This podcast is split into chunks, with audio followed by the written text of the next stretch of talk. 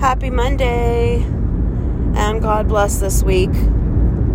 I hope it is fruitful, eventful, and is full of memories with your family and your loved ones. Because you never know when those can just be done. Uh, the breath of life is real and it could be taken away at any moment's time. It's God's timing, not yours. And we are saved by God through His grace, God's mercy only. And um, we cannot be children of God here because we are not meant to be here.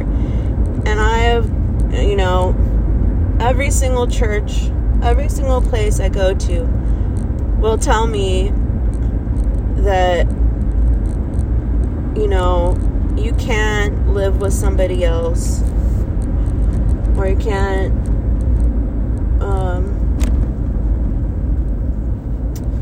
you know not live with somebody when you're not married. And um, like the mormons believe you have to be married to go to heaven.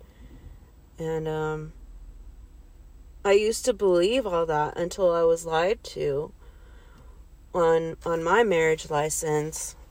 You know, they put never married, but they were actually divorced. And I only believe that you should get married once. And so I would have never married someone that was already divorced. But they lied. So technically, we were committing adultery the whole time we were married. And I wouldn't have gone to heaven. Or would I have? Because I was being lied to. I didn't know. So it's like, which one is it? Like, you know what I mean? So, like, someone's lying to you on earth, and you, you know, you could be married, but the marriage isn't even valid. Does that mean I'm gonna go to hell? You know, it wasn't my fault. I didn't know any better. I did not, on honestly, I didn't think you were able to lie on those, and I didn't think you would be able to get away with lying on those. And me it's scary because I I don't know who I can trust because I thought I could trust my husband at the time, but I I didn't know he was the most dangerous thing for me. Um, I had to learn that the hard way, you know, and it just it saddens me that you know, people, men, and uh, women probably do this too, sorry, but women probably do this too, but they prey on, um, you know, vulnerable women and vulnerable men that have trauma issues in childhood and, um,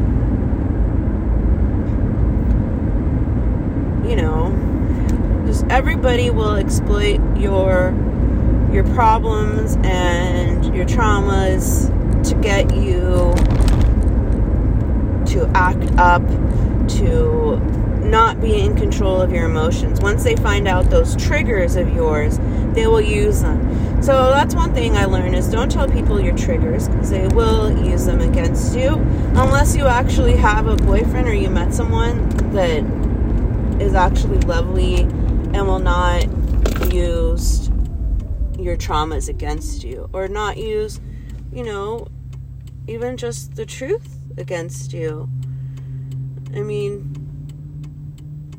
I don't know why anyone would ever think that the truth would be used against somebody. Like, the truth is only there to help. And, um,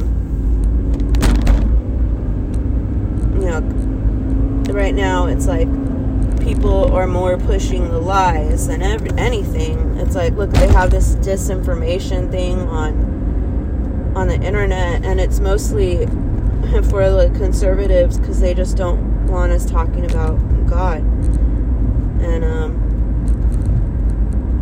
I was told not to bring up Jesus or God in court, and the only reason why I would think that would be is because the courts are demonic. And outside of the courthouse, I saw a Freemason sign. it's like how many how many symbols, how many coincidences have to happen before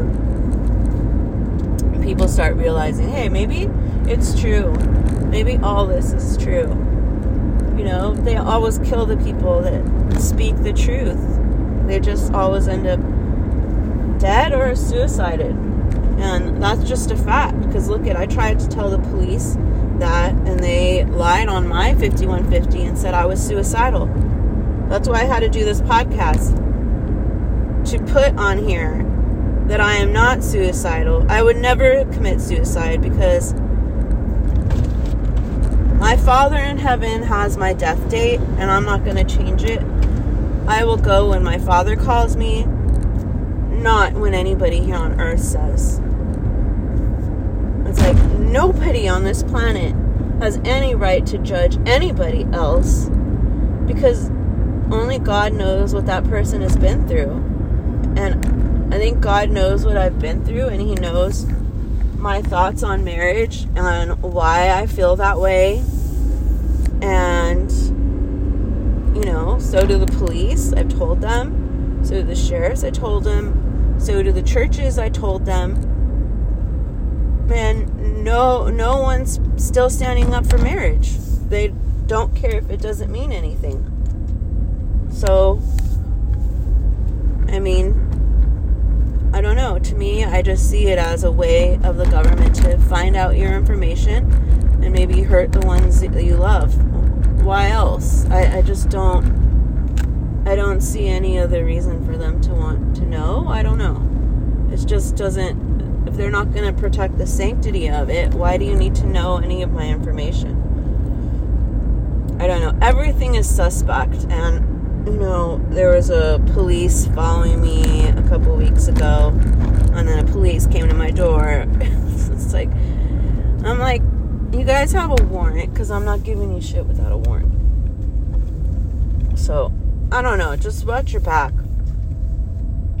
You really don't know who you can trust nowadays.